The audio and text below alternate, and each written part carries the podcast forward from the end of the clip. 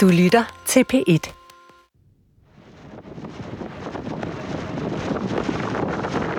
Fem gisler knæler på kanten af en grav i den syriske ørken. De er tvunget til at overvære, at en maskeret mand sender en kugle mod baghovedet på en syrisk fange. Han falder forover og ned i graven, med blodet strømmende ud under det rødgule øjenbind. Den maskerede mand med britisk accent træder så nogle skridt frem og affyrer yderligere otte skud med sin Glock-pistol mod overkroppen på den allerede livløse mand. Og så panorerer det over og kigger på de fem gisler, hvor i Daniel sidder yderst til højre, som jeg husker.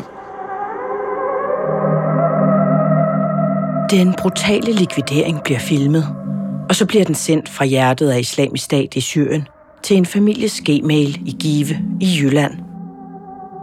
Familiens søn, fotograf Daniel Ryge, er et af de fem knælende gisler, der er ufrivillige vidner til likvideringen. Men den første, der åbner den 15 sekunder lange video i mailen, er ikke Daniels forældre, men en mand ved navn Jens Serup. Surely after viewing the footage and photos, you will have an increased appreciation for the severity of the situation, Udolfstein.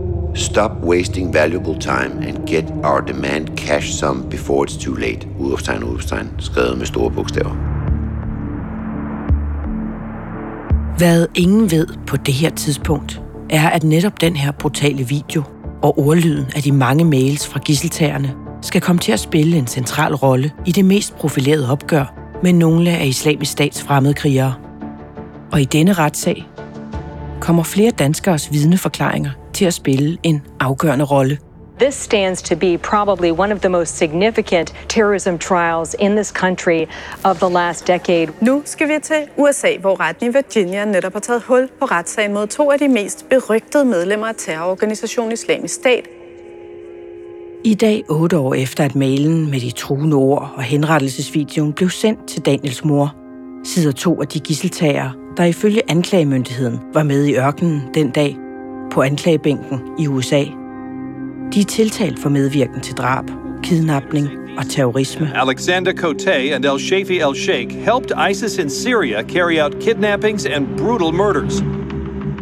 Billedet af James Foley i den orange fangedragt, knælende ved siden af en sortklædt mand, er blevet et symbol på islamisk stats forbrydelser. Videoen viser de sidste minutter, inden en amerikansk journalist bliver myrdet. Som det første af gruppens gisler, for den amerikanske journalist James Foley for rullende kamera skåret halsen over. Den rabiate organisation Islamisk Stat står bag. Det er den amerikanske journalist James Foley, der bliver myrdet. Han forsvandt i det nordlige Syrien. Efter James bliver yderligere tre amerikanere og to britiske gisler likvideret. Og gisseltagerne menes at være fire mand. Fire fangevogtere, der fik tilnavnet The Beatles.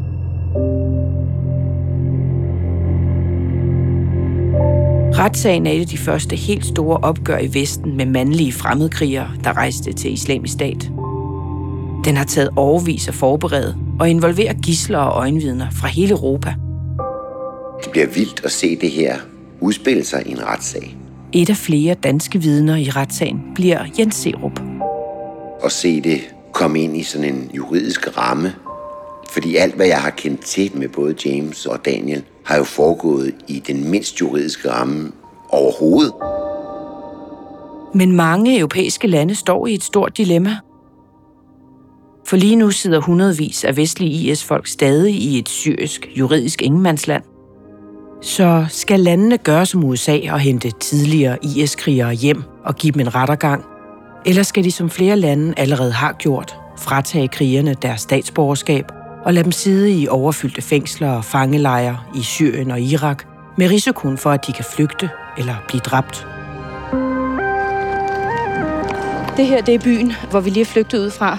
Jeg hedder Puk Damsgaard, og som mellemøstkorrespondent for DR rejste jeg selv i Syrien, da flere af mine kolleger blev kidnappet af islamisk stat. Vores Mellemøsten-korrespondent Puk Damsgaard. Puk Damsgaard, du har rent faktisk mødt nogle af de her, der drager afsted for at deltage i hellig krig. Lige siden Daniel Røs til fangetagelse har jeg fulgt historien om ham og de gisler, han sad sammen med.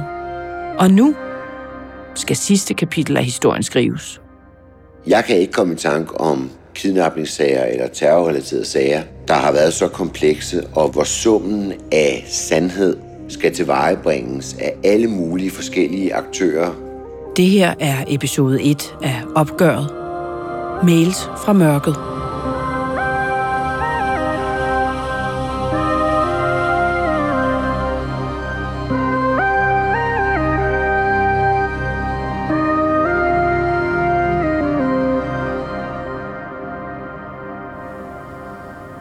Jens Seup, du er kidnapningsekspert. Hvad vil det sige? Jeg er jo ikke sådan en stor tilhænger af navnet kidnapningsekspert eller forhandler, som øh, mange ynder at bruge. Jeg ser sådan set mig selv mere som en sikkerhedsrådgiver med et særligt speciale inden for kidnapning og tilbageholdelser. Men for alle skyld kan vi da godt kalde det en kidnapningsekspert. Og vi skal jo lige varedeklarere. Du er, som du selv siger, sikkerhedsrådgiver. Du er sikkerhedsrådgiver for en række medier i Danmark, herunder også øh, for DR. Og så har vi to jo kendt hinanden i et årti, vel? Vi mødtes jo i Beirut mange gange tilbage i tiden, fordi du i november 2012 fik en arbejdsopgave. Hvad gik den ud på? Den gik i, øh, i udgangspunktet ud på, at jeg blev kontaktet af et øh, amerikansk sikkerhedsfirma, som jeg tidligere havde lavet freelance-opgaver for inden for sikkerhed. De ringer til mig. Jeg sidder i Danmark, sidder derhjemme på Østerbro, og øh, så ringer Chuck, som han hedder, og spørger mig, om jeg er ledig til at tage en opgave, i det at de har mistet kontakten til James Foley, som er forsvundet i Syrien. Alt tyder på, at der er tale om en kidnapning. Den amerikanske journalist James Foley er forsvundet i Syrien. Og derfor skal Jens op hurtigst muligt rejse mod den tyrkiske by Antakya for at danne sig et overblik over, hvad der kan være hent. Jeg hopper på en flyver til Antakya. Der er vi jo tilbage i november 12. Og der er Antakya, en lille undselig tyrkisk by, som ligger på grænsen til Syrien. Byen er fuld af alle mulige typer, særligt journalister og NGO'er, men også i høj grad mange syre, som deltager i kampene og som ofte kommer ud af Syrien og forsyner sig, øh, altså indkøber supplies og tager en breather, inden de tager tilbage igen. Så også syriske jihadister? I høj grad også syriske jihadister.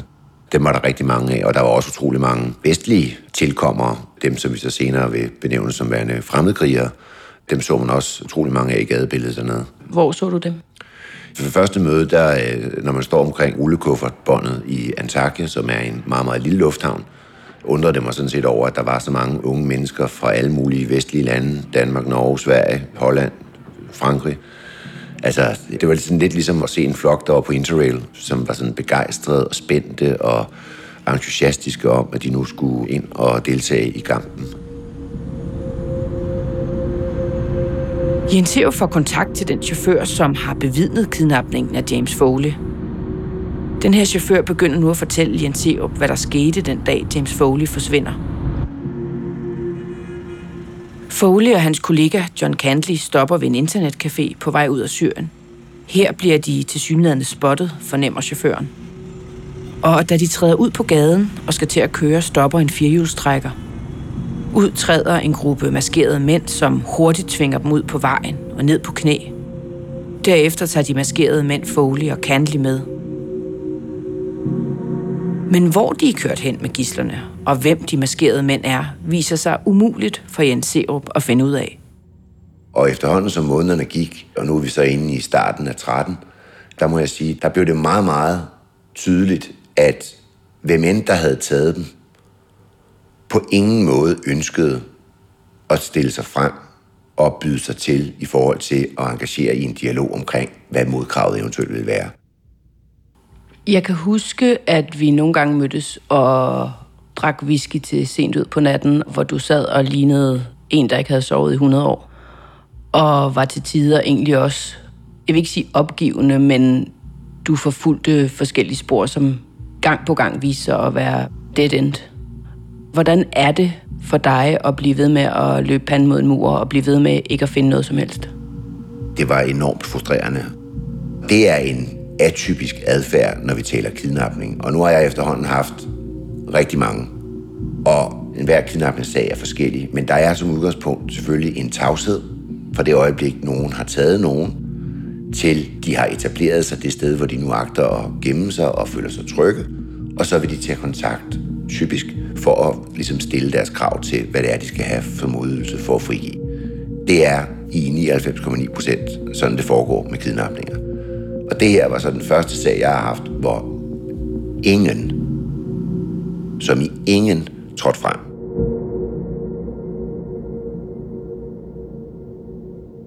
Foleys familie går offentligt ud og fortæller, at James er kidnappet. Og en frustreret Jens Seup leder efter kilder, der kan føre ham tættere på, hvem der har taget James Foley. Han leder blandt forretningsmænd med let påklædte damer i Beirut. Han prøver via sine kontakter af hardcore islamister i Syrien. Men intet giver resultat.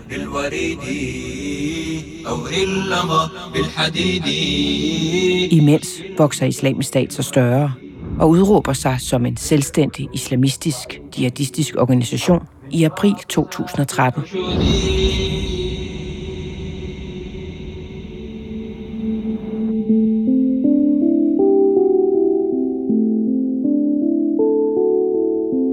En dag midt i eftersøgningen af James bliver Jens Serup kontaktet af en dansk fotograf. Hans navn er Daniel Ryge, og han vil tale med Jens om sikkerhed. For Daniel har tænkt sig at rejse mod Syrien for at fotografere borgerkrigen. Efter samtalen rejser Daniel Ryge afsted. Han ankommer til Syrien i midten af maj, og efter at have været i landet et par dage, bliver han bedt om at søge en fototilladelse i grænsebyen Assas. Uden for bygningen står et øh, bevæbnet barn med en hætte over hovedet. Daniel går ind, men han får aldrig lov at forlade bygningen igen. Den 17. maj 2013 bliver han taget til fange, og ikke længe efter ringer Jens Serups mobil. Det er meget sent, jeg ligger på et hotelværelse. Så ringer min telefon, og det er et ukendt nummer, dansk ukendt nummer. Klokken er, jeg tror den er 1, 2. Jeg tager telefonen, og det er en mand, som hedder Kjeld Ryge. Han introducerer sig selv, og øh, det er Daniels far. Han ringer til mig, fordi at hans søn, Daniel, havde lagt en konvolut, som var sådan en nødfaldsplan. Hvis der skete ham noget, eller hvis han faldt uden for kontakt, så skulle de ringe på mit nummer. Hvad siger han til dig? Han er sådan meget rolig og, og fattet. Kjeld er en jysk, kernejysk, solid fyr. Og han siger, at han ringer, fordi at deres søn ikke er kommet hjem. De kan ikke få kontakt til ham. Han skulle have været landet om aftenen i Kastrup med flyveren fra Antakya via Istanbul. De har kontaktet Turkish Airlines og får at vide, at Daniel aldrig har bordet flyet i Antakya. Jeg kan huske, at jeg siger til Kjeld, der kan være tusind grunde til, at han ikke har nået det fly. Og hvad tænker du egentlig selv? Tænker du noget, du ikke siger til Kjeld? Ja, det gør jeg. Det gør jeg, fordi altså, når man ligesom har været så meget dernede, som jeg havde på det her tidspunkt, og vidste, hvor kaotisk det var dernede, så vil jeg sige, så var jeg bekymret. Daniel var jo også i sine forberedelser meget patentlig med at gøre det rigtigt. Da jeg lægger røret på, så kan jeg godt mærke, at jeg ikke jeg kan ikke sove, og, øh, og jeg, jeg har sådan en, en, en fornemmelse af, at det her det er ikke godt. Jens Serup sidder med en klar fornemmelse af, at han nu leder efter hele to personer, der er blevet taget som gisler i Syrien.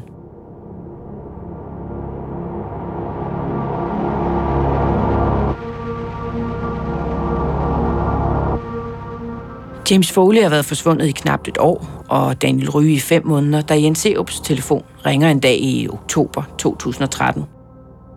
Der er kommet et tip fra en belgisk far, som har været i Syrien for at hente sin søn, som har tilsluttet sig islamisk stat.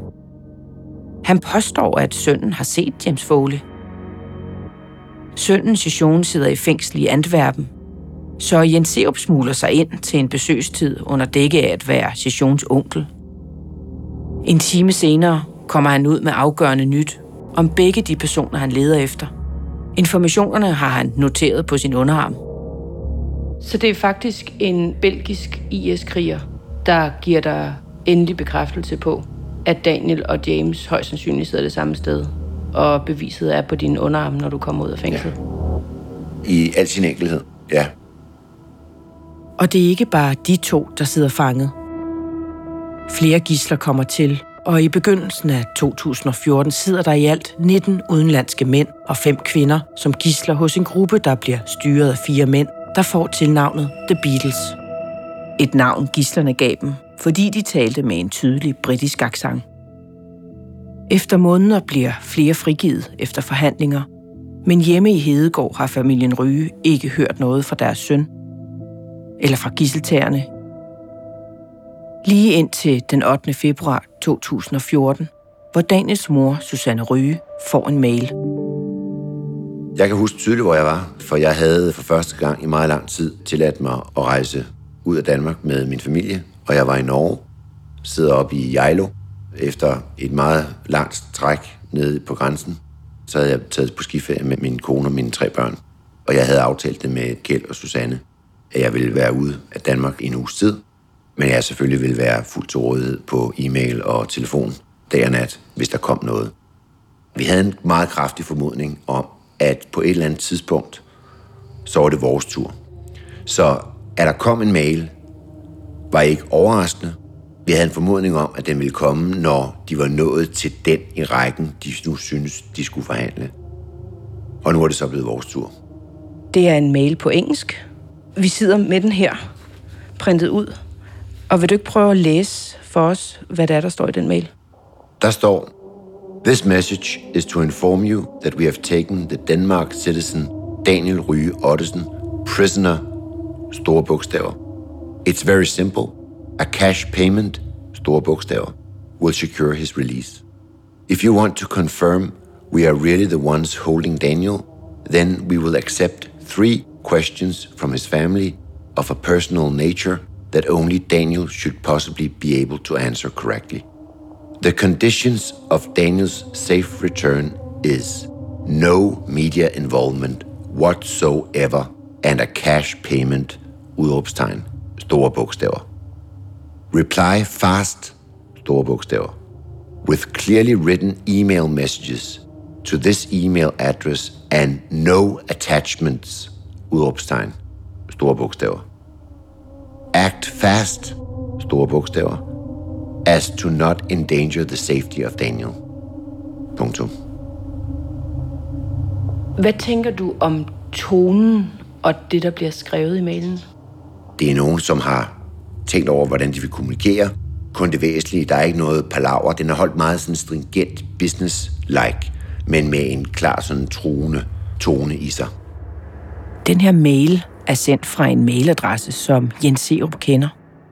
To måneder tidligere har han nemlig modtaget en mail fra præcis den samme afsender, der var skrevet i samme kommanderende tone. Men den mail handlede om James Foley, Jens Serups anden missing person. Er det Beatles, der har sendt den mail? Det er det. 100 procent. Hvor ved vi egentlig det fra? Ja, okay.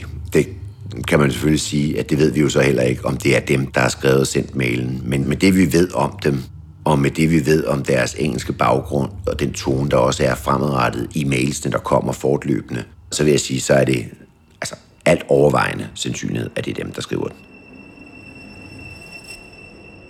Hvad Jens Seup på det her tidspunkt ikke ved er, at de mails skal ende med at blive et vigtigt bevis mod to formodede medlemmer af The Beatles. Her otte år senere.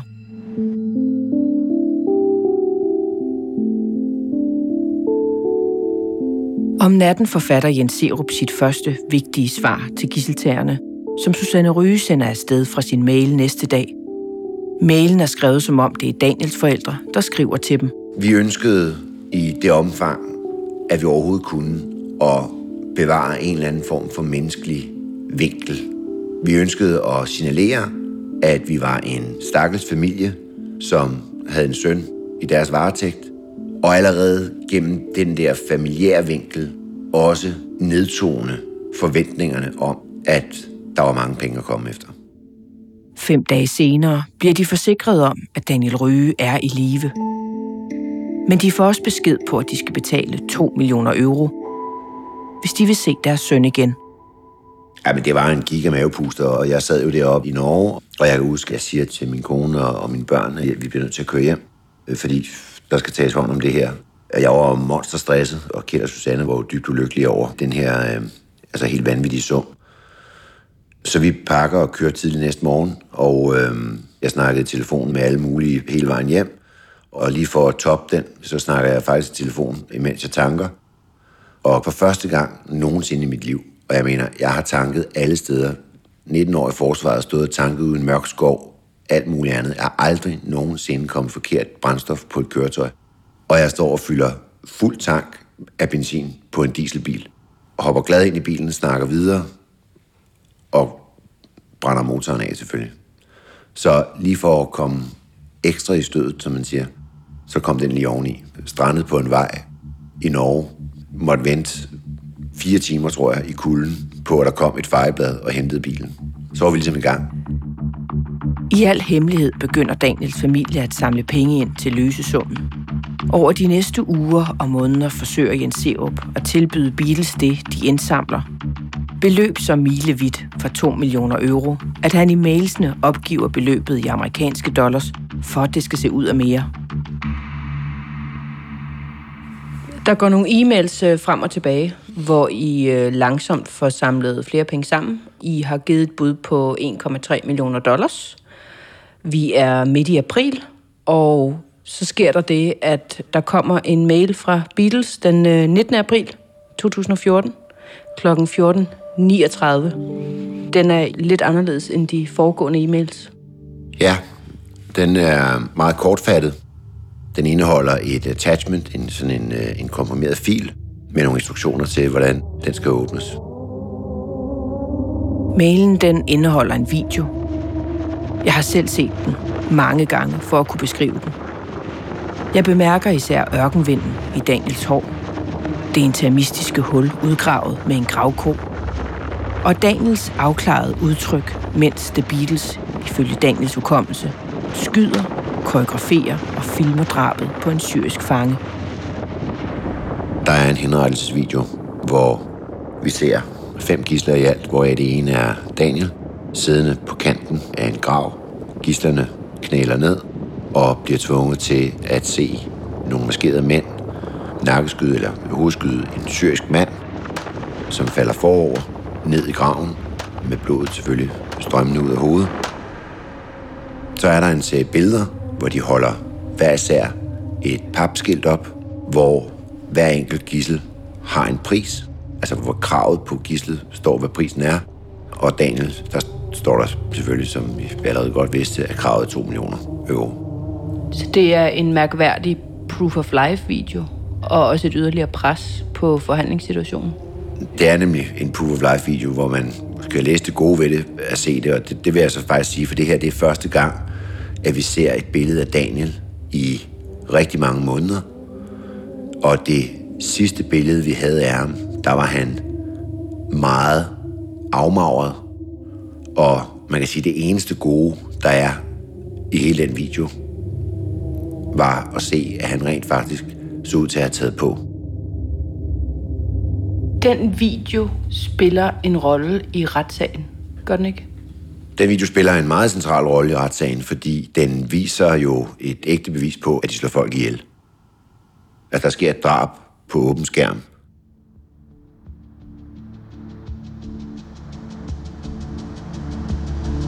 Anklagemyndigheden i USA mener, at de to, der sidder tiltalt, er med i ørkenen den dag, og at de efterfølgende er med til at sende videoen til Daniels forældre som en del af forhandlingen. Den er en video, som er i rækken af en kommunikationskæde, som har kørt med dem omkring selve kidnapningen, men også koblet med, at offerne sidder der og er vidne til, at de begår den der gerning. Mig bekendt er det det eneste tidspunkt, hvor alle trådene samles, og man kan sige over, hævet over enhver tvivl, at det her fandt sted som et led i både den her forhandling, afpresningssituation omkring selve kidnapningen, men også som et drab begået af dem, hvor de var alle sammen var til stede med øjenvidner. Der er et hårdrejsende faktum med videoen. Fraværet af britiske og amerikanske gisler. Der er ingen forhandlinger for dem.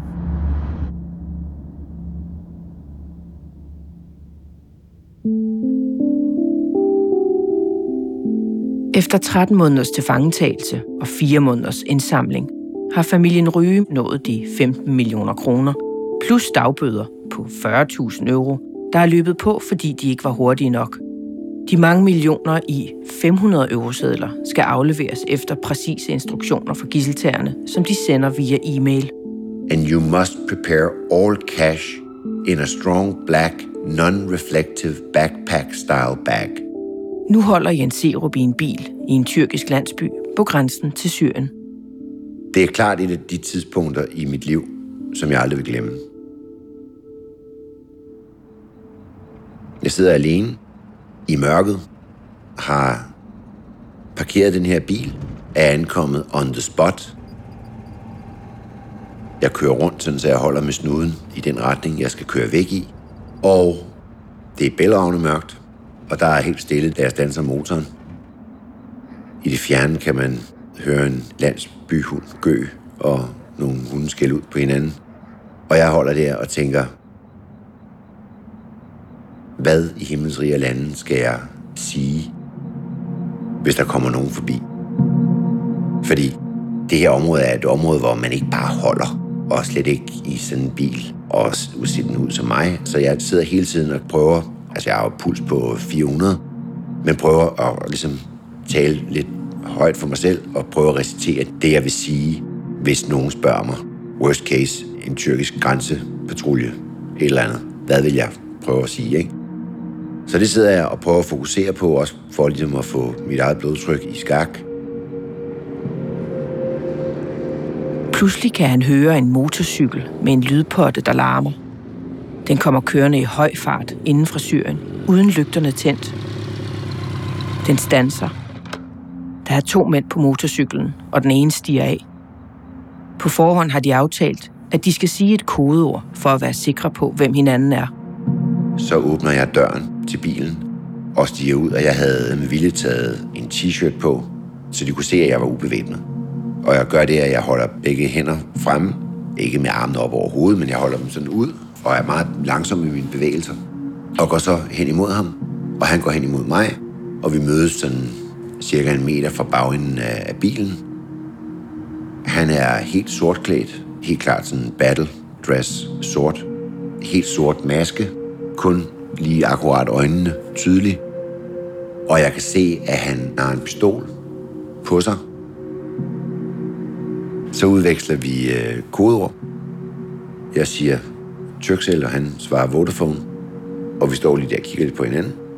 Og så øh, går jeg over og tager tasken. Og jeg havde jo, altså min puls kørte jo 500 eller sådan noget, ikke?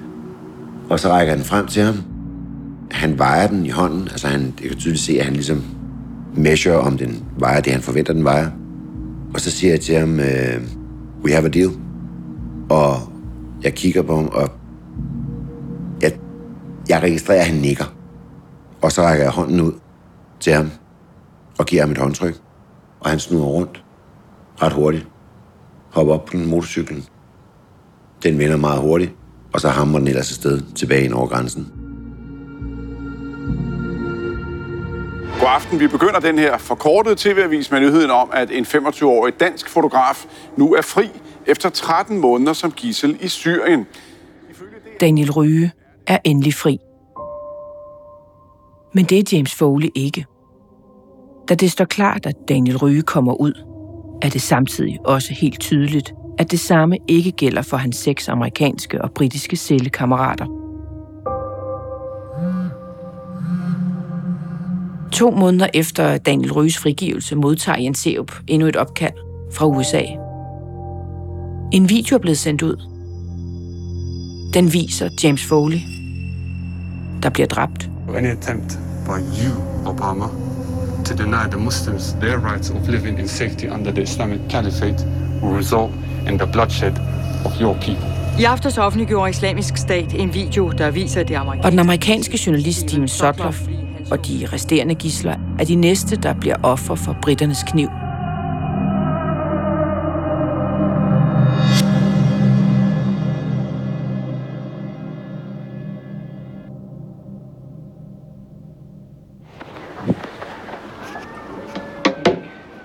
Otte år efter gisseldramaet sidder Jens Serup på et hotelværelse på Kalvebod Brygge med udsigt over Københavns Havn. Overfor ham sidder to anklager fra USA. Uh,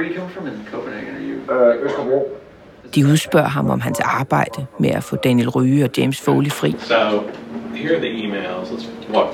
Mailsporet, som forhandlingen med IS-bødlerne har efterladt sig, er nemlig tiltænkt at skulle spille en rolle i det epokegørende retsopgør i USA mod to af de formodede gisseltager fra The Beatles. I was sad that again this had to come to the family. Det samme gør videoen, hvor en række gisler overværer henrettelsen af den syriske fange. Og anklagerne, de vil have Jens Serup til at vidne. Det var en meget interessant oplevelse, og også hvor jeg tænkte bagefter, da jeg gik ud derfra, at det bliver vildt at se det her udspille sig i en retssag, og se det komme ind i sådan en juridisk ramme. Fordi alt, hvad jeg har kendt til de her to sager med både James og Daniel, har jo foregået i den mindst juridiske ramme overhovedet. Altså det har foregået i en krigszone, hvor ingen regler, ingen love, ingenting var ligesom defineret. Og det var frit slag i bolddejen for Gud at være mand. Hvordan har du det med, at du skal vidne i den her sag? Jeg vil sige, at jeg blev overrasket over, at man vidderlig havde tænkt sig at køre en retssag. Jeg blev glædeligt overrasket. Hvorfor blev du overrasket? Det er så overrasket, fordi at jeg egentlig troede, at de mennesker for længst var blevet dræbt. Efter de sidste kampe i Islamisk Stat, så havde jeg ikke forestilling til, at de ville have overlevet. Jeg havde egentlig en klar overbevisning om, at man havde søgt retfærdigheden på den gamle testamentlige måde, snarere end at gå efter øh, en mere juridisk afslutning. Så jeg blev glædeligt overrasket, da jeg dels konstaterede, at de var blevet anholdt, og da jeg erfarer, at der også kører en indsamling af informationer med henblik på at bygge et anklageskrift op imod dem. The defendants are charged with terrorism offenses related to hostage taking and killing of four Americans. Af de fire formodede medlemmer af The Beatles sidder to af dem altså lige nu på anklagebænken i USA. Den ene af dem, Alexander Cote, har erklæret sig skyldig, imens den anden, El Shafi El Sheikh, nægter sig skyldig i alle anklager. Den tredje og måske mest kendte fra Beatles-gruppen, Mohammed Enwasi, der blev døbt Jihadi John, The knife-wielding masked man became a symbol of ISIS. blev dræbt i 2015 i et droneangreb. that Jihadi John's reign of terror is over. Imens sidder det fjerde medlem af gruppen fængslet i Tyrkiet. Retssagen i USA er en del af et egentligt opgør med forbrydelser begået af IS-medlemmer, der rejste til kalifatet fra Vesten. Den kaster lys over nogle af de dilemmaer, som rejser sig i de her sager, og kan gøre det svært at retsforfølge. For hvordan beviser man, hvad der er sket i en sort boks i Syrien? Det er jo en sum af en masse primære, sekundære og både tredje og fjerde led ofre, familier, som nu skal gå sammen og bygge det samlede anklageskrift op mod nogle mennesker. Fordi det har foregået i en sort boks. Blandt de personer, der i løbet af retssagen skal beskrive, hvad de oplevede i fangenskab, er Daniel Ryge. Nu skal han sætte et endeligt punktum i sagen. Jeg kan mærke, at jeg håber for alle os, der har været ofre for de her menneskers meget, meget ekstreme idéer, så tror jeg for alle vil det være en god måde at få en eller anden form for afslutning på det. Men først skal jeg møde en mand, der sidder med det, der kan vise sig at være en vigtig brik i den kommende retssag. Han har nemlig lavet et opsigtsvækkende interview med de to tiltalte, efter de blev anholdt i Syrien. Et interview, som anklageren i USA vil forsøge at få lov til at bruge som bevis i retten. and it was executed and it was used in part parcel with the as a threat with the negotiations. that- Sure. You were there? Yeah, I was there. Okay. Men i løbet af det her interview, som anklagemyndigheden mener er et bevis mod de to, der mister journalisten Sean Langan selv fatningen. You filmed James Foley's throat being cut. That's why I'm having a problem with you, mate. It ain't about TV, you motherfucker. For de to mænd, han sidder overfor, de har angiveligt tortureret hans ven James Foley, mens han var i fangenskab. Yeah, fuck off, you mug. Det her opsigtsvækkende interview med de to formodede fangevogtere er aldrig tidligere blevet publiceret. Før nu. Mere om det i næste episode.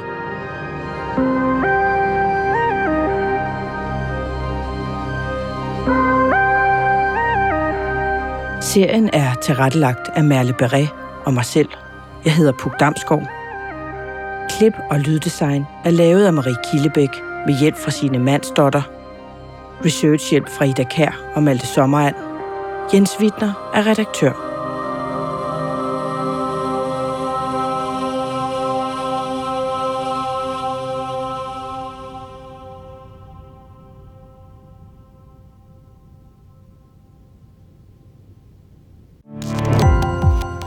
Gå på opdagelse i alle DR's podcast og radioprogrammer. I appen DR Lyd.